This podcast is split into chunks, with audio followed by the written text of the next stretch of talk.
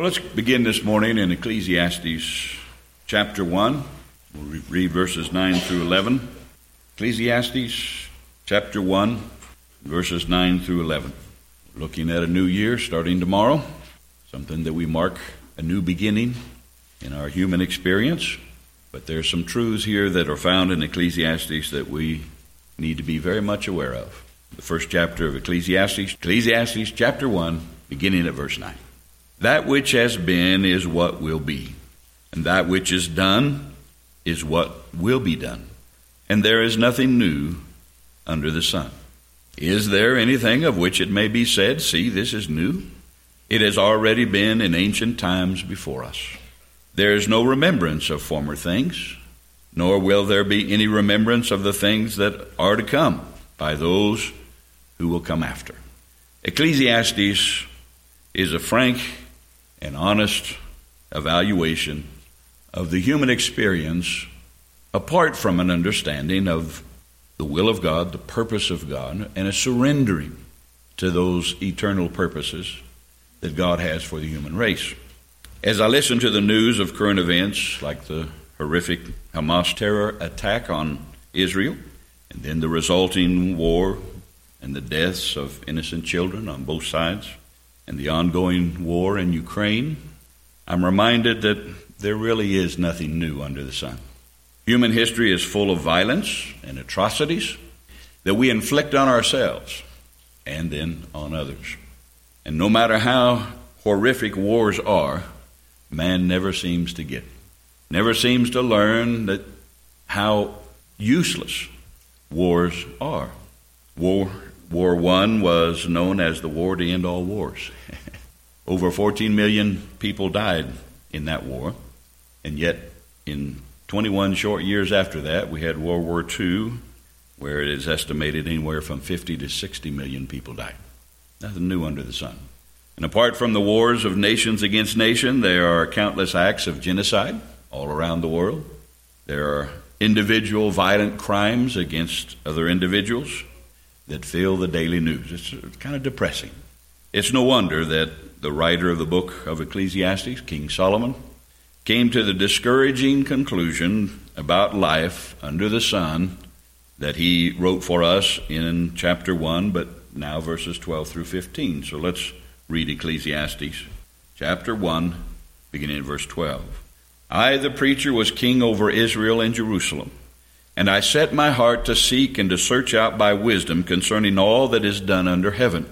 Now remember, this is King Solomon, wisest man on the planet at the time, had all the resources he needed to do all the research and the study that he needed to do. And this is the conclusion. This burdensome task God has given to the sons of man, by which they may be exercised. I have seen all the works that are done under the sun, and indeed, all is vanity and grasping for the wind. Vanity means emptiness, without purpose. What is crooked cannot be made straight, and what is lacking cannot be numbered. That's, that's a pretty dismal outview of the human experience, isn't it? Apart from knowing why we were created, apart from knowing God, this is the outlook of the human experience. There's a reason why man cannot straighten that which is crooked. There's a lot of crooked stuff in this world. And it's depressing, it's discouraging. And man can't seem to get it straight. We're entering into another election period, and everybody has the answer. You vote for me, all your problems will be solved. But man can't straighten what's crooked. There's a reason why man can't supply what is lacking, why they can't stop the self destructive habits that man repeats over and over, year after year, generation after generation. Jeremiah 17, verses 9 to 11. Jeremiah 17, 9 to 11. This is the reason why man can't straighten what is crooked in his own life. The heart is deceitful above all things and desperately wicked. Who can know it? I, the Lord, search the heart, I test the mind even to give every man according to his ways, according to the fruit of his doings. As a partridge that broods but does not hatch, so is he who gets riches but not by right. It will leave him in the midst of his days, and at the end he will be a fool. Another way to say life is vain. Vanity, vanity, all is emptiness. The heart of man is desperately wicked. Literally, uh, the, the Hebrew means incurably ill. That's how God describes the heart of man that is separated from their Creator. Man is born into sin because of Adam's choice of sin. It's, it's the underlying problem that man refuses to acknowledge and yet tries to continue to change the course of history, the course of human experience, and it just doesn't get any better. It gets more crooked all the time. Man's heart deceives him into thinking that happiness, joy, peace, importance, and prosperity will be found in all the wrong things. Man's heart deceives him, us, into thinking if I just had more land, if I just had more power, if I just had more wealth, if I could get rid of this people, or if I could get rid of this kind of government or this kind of philosophy, everything would be just great. We hear it over and over and over again, and nothing changes, nothing new. Proverbs 27:20 describes the eyes of man. Proverbs 27:20. Hell and destruction are never full. There's always room for one more. so the eyes of man are never satisfied. That's that's the human nature. And of course there are those who see the self-destructiveness of man and and with good intentions they try to better themselves and those around them. They make noble efforts. There are those with a genuine desire to change things. But things only get worse. They don't get better. Jeremiah 13:23. Jeremiah 13:23 says, "Can the Ethiopian change his skin or the leopard its spots just by wanting to? It's a part of their nature. Those things are built in. Nothing they can do about it. Then may you also do good who are accustomed to do evil." We're beginning yet another new year. It's when it's time that so many individuals look for a new beginning to make their life more meaningful or more fulfilled. Many make bold resolutions to stop bad habits. Others make promises to themselves and, and others about beginning new and better habits and a new and better lifestyle this time of the year.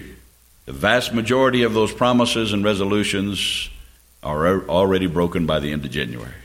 But those that even even those that are successful in accomplishing those things that they one set out to accomplish, there's still an emptiness and a void in their life. Something's unfulfilled. Something's lacking. That which is lacking cannot be numbered, cannot be supplied. Because outside of the will of God, there is nothing new under the sun.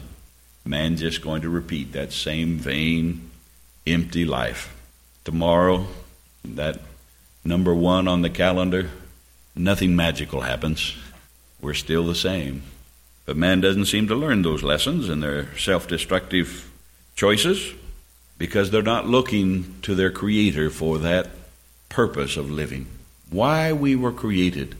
People mock us for our faith in the Bible, in the Word of God. And yet, look at society. Look at life. They call us fools. They call us naive. But who is the fool who denies the obvious? Now, I know that everything I've said so far is overwhelmingly discouraging and depressing, and I want it to be so because I want us to re- I want to remind us of how essential our message and our mission is in this world. The world needs what we have. There is no other answer but the gospel of Jesus Christ. What a glorious, joyful, essential message we have, and we take it for granted that there is one thing that's new under the sun that brings newness. It's a new heart and a new life that comes through faith in Jesus Christ. 2 Corinthians 5, verses 16 to 21. The message of the gospel of Jesus Christ is the only message that offers the human race a genuine, lasting change that leads to contentment, joy, and eternal prosperity.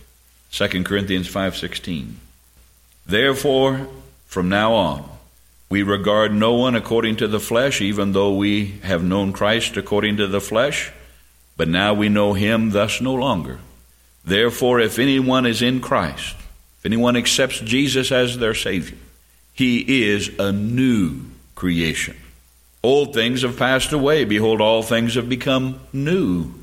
Now, all things are of God, who has reconciled us to himself through Jesus Christ and has given us the ministry of reconciliation. This is the message that we have. That is, that God was in Christ reconciling the world to himself, not imputing their trespasses to them, and has committed to us the word of reconciliation. God has entrusted us with this precious message that is the only hope of the human race. Do you realize how important it is? What a privilege it is, and what a heavy responsibility it is. Do we take this responsibility serious? Do we know why we are here, still in this life? Now then, we are ambassadors for Christ, as though God were pleading through us. We implore you on Christ's behalf, be reconciled to God. For he, God the Father, made him Jesus the Son, who knew no sin to be sin for us, that we might become the righteousness of God in him. What a simple message. And yet it's the only message that can make us new. The old heart that we were born with, that nature that we received from Adam, it's deceitful and it can never change. It's just going to keep repeating the same old self destructive way day after day, year after year, generation after generation. But those who put their faith in Jesus are given a new heart, a new life. Until we are reconciled to our Creator, we can never be right with ourselves, and therefore we can never be right with anyone else. No one. Start with individuals husbands, wives, children, family, schoolmates, goes all the way up to the top, nation against nation. We can't be right with each other until we are right with our Creator. An individual can make all the resolutions and declarations of changes that they want, but if they're still without God, they're still without life. They're still without purpose, still dead in trespasses and sins. But the moment that we accept Jesus as our Savior, we are immediately translated from darkness into light. Now we can see. Now we can understand. Our destiny is eternally changed. Before we were under condemnation and ruin, emptiness, vanity, but now we're translated into justification and eternal glory. And nothing can ever alter or reverse that glorious change that God, by His grace, has made in those who've accepted Jesus as their, their Savior. The believer in Christ doesn't need to wait until the new year to start doing the right things, the new things. We can do them on a daily basis. As we sang, I am resolved. Every day of my life, I'm resolved to do that which is right in God's sight because now I have the ability to do so. I have a new heart, a new nature. Ephesians 4, verses 17 to 24. We are different. There's a reason why we're different. These changes have been made. Every child of God has the ability now to do what they couldn't do before they were saved you can do what's right in God's sight. We don't have to live like the rest of the world, and we shouldn't. This is, again, another reason why it's so important for us to embrace who we are, to em- embrace the newness that we have received, and to walk in it, as we'll read later. The world needs to see we're different, and they may see that difference and they may mock us for it, but that's all right. Let them see it anyway, that they might have an opportunity when they realize that their way is pointless and vain and empty, that maybe the Holy Spirit will bring to mind, you know, that individual. They had peace. Even when they were going through tragedy in their life, they had peace. I don't have peace. They had joy. They, they seemed to have a purpose and they didn't seem to fear death. I want what they have. I've made re- resolutions, I've made changes, and I'm still empty, but they seem to be full. I want what they have. Is your life that kind of testimony to someone? Ephesians 4 17. This I say, therefore, and testify in the Lord that you should no longer walk as the rest of the Gentiles walk in the futility of their mind. Don't live like them. It's empty, it's, it's pointless, it's without purpose. Having their understanding darkened. They don't, they don't seem to, to understand that they keep repeating the same old mistakes with the same results. It's a definition of insanity. Being alienated from the life of God because of the ignorance that is in them, because of the blindness of their heart, who being past feeling have given themselves over to lewdness, to work all uncleanness and greediness. They just do more of the same, thinking, well, if I do more of it, maybe that'll make it better. And it doesn't. But you have not so learned Christ. If indeed you have heard him and have been taught by him, as the truth is in Jesus, that you put off concerning your former conduct the old man, which grows corrupt according to the deceitful lusts, and be renewed in the spirit of your mind, and that you put on the new man, which was created according to God in true righteousness and holiness. As a believer in Christ, in every situation, I can choose to put on the conducts of the old creation or of the new creation. The believer in Christ, and only the believer in Christ, has two spiritual wardrobes, closets. One is full of the old conduct of the sinful nature, and they are filthy rags. They stink. You can put them on if you want. But a believer has this other choice the conducts of the very life of Christ, the fruit of the Spirit. I can choose in every situation, I'm going to put that on. Someone treats me unjustly, whether it be your sibling, whether it be your boss or a coworker, I can choose to put on hatred and bitterness and vengeance. I'll get them back. I can put that on. But why? When I can put on love and do and say what's in the best interest, the spiritual, eternal interest of that individual that just hurt me. I'm going to put on love. I'm going through something that seems like everything and everyone's against me. I can put on self pity.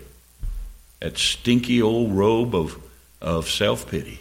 And things will surely get better if I feel sorry for myself.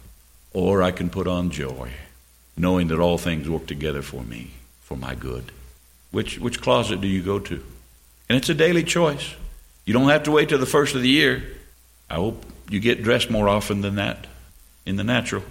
Every day, I am resolved to walk in the newness of life. Lamentations 3 when we daily choose to live our life in the fear of the Lord and to honor Him in all that we do and say, our experience is not vain. Our life is not dreary, hopeless, as described in Ecclesiastes. That description of life is true and accurate outside of the will of God. But for those of us that have accepted Jesus as our Savior, and then as we learn to walk in that newness that we received, our life is everything but what we read in Ecclesiastes. Joy unspeakable and full of glory. I don't wake up depressed every morning. Again, if I looked at around me and just saw the headlines, I, would I'd be depressed all day long. But because I know, as Brother Jeff in his prayer request, I know my Father's in charge. I know He's got me taken care of. And in Lamentations 3:22 to 26, this can be my experience. Through the Lord's mercies we are not consumed, because his compassions fail not. They are new every morning. Great is your faithfulness. The Lord is my portion, says my soul. Therefore I hope in him. The Lord is good to those who wait for him, to the soul who seeks him. It is good that one should hope and wait quietly for the salvation of the Lord. It's good to be new every every year every day. This is our hope. And if we really want to make a difference in people's lives, we need to recommit ourselves to being faithful ambassadors to Christ. Every situation you find yourself in, whether it be with your, your spouse, your children, your grandchildren, your co-workers, your neighbors, you're in that situation for one purpose only. That's to do the will of God. Now, in doing the will of God, you have to continue to do your duties as a husband, as a wife, as a mother, as a father, as an employee, an employer. Yeah, You, you do all those responsibilities, but those all fall under the heading of doing the will of God.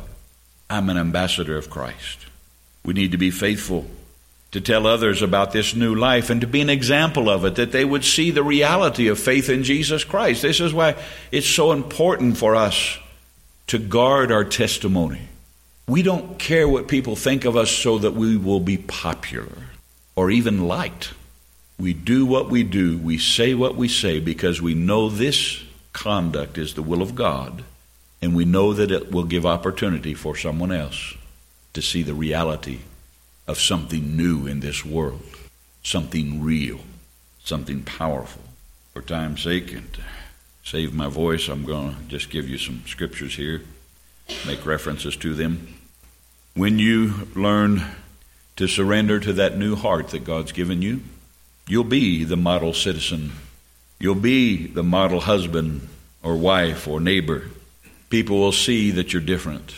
1 Peter 2 11 to 17 tells us that we are to live as sojourners and pilgrims in this life. We're just passing through, but we're passing through with a purpose.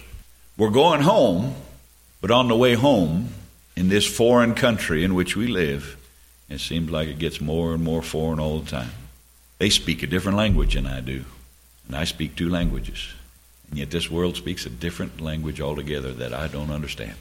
But while I'm here, I have the opportunity to point them to Jesus.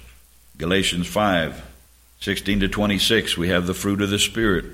The works of the flesh, they're deceitful, they're self destructive, they're nothing new there. But now we have the opportunity to have the Holy Spirit develop in us, that these virtues of, of Christ will be seen in us. Are we willing to let the Holy Spirit work these works in us?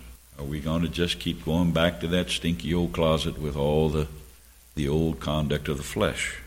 The fruit of the Spirit is love, joy, peace, long suffering, kindness, goodness, faithfulness, gentleness, self control. There's no law against that. But God can do that new work in you. And this newness in us, it doesn't stop with this life. Revelation 21.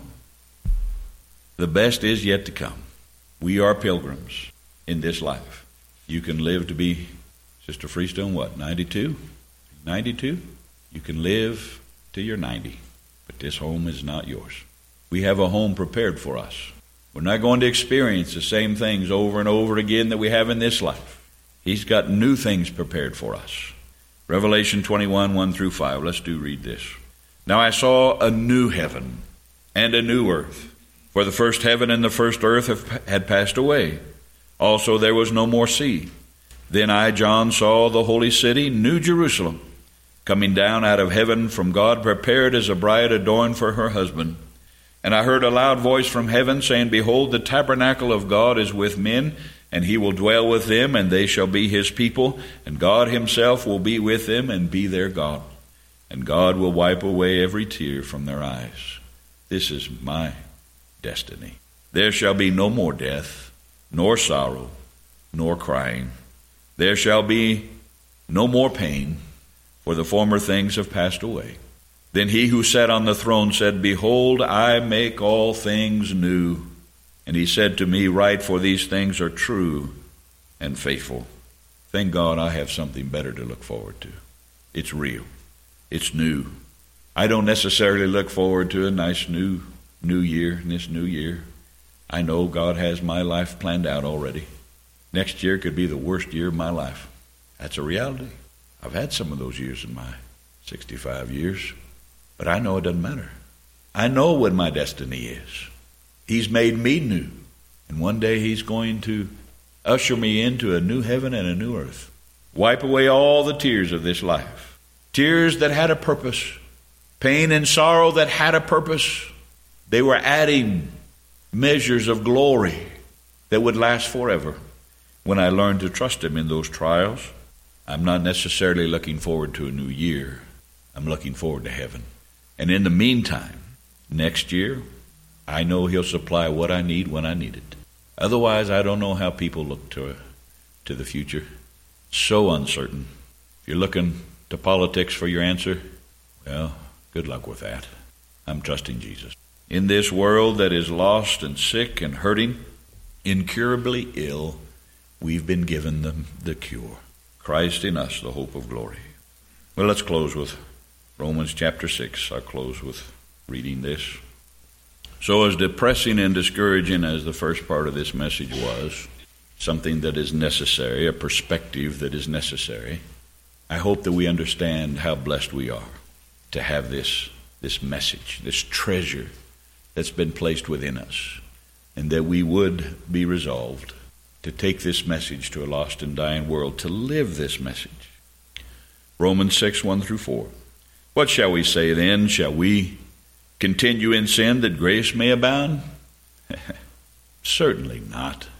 How shall we who died to sin live any longer in it? Or do you not know that as many of us as were baptized into Christ Jesus were baptized into his death?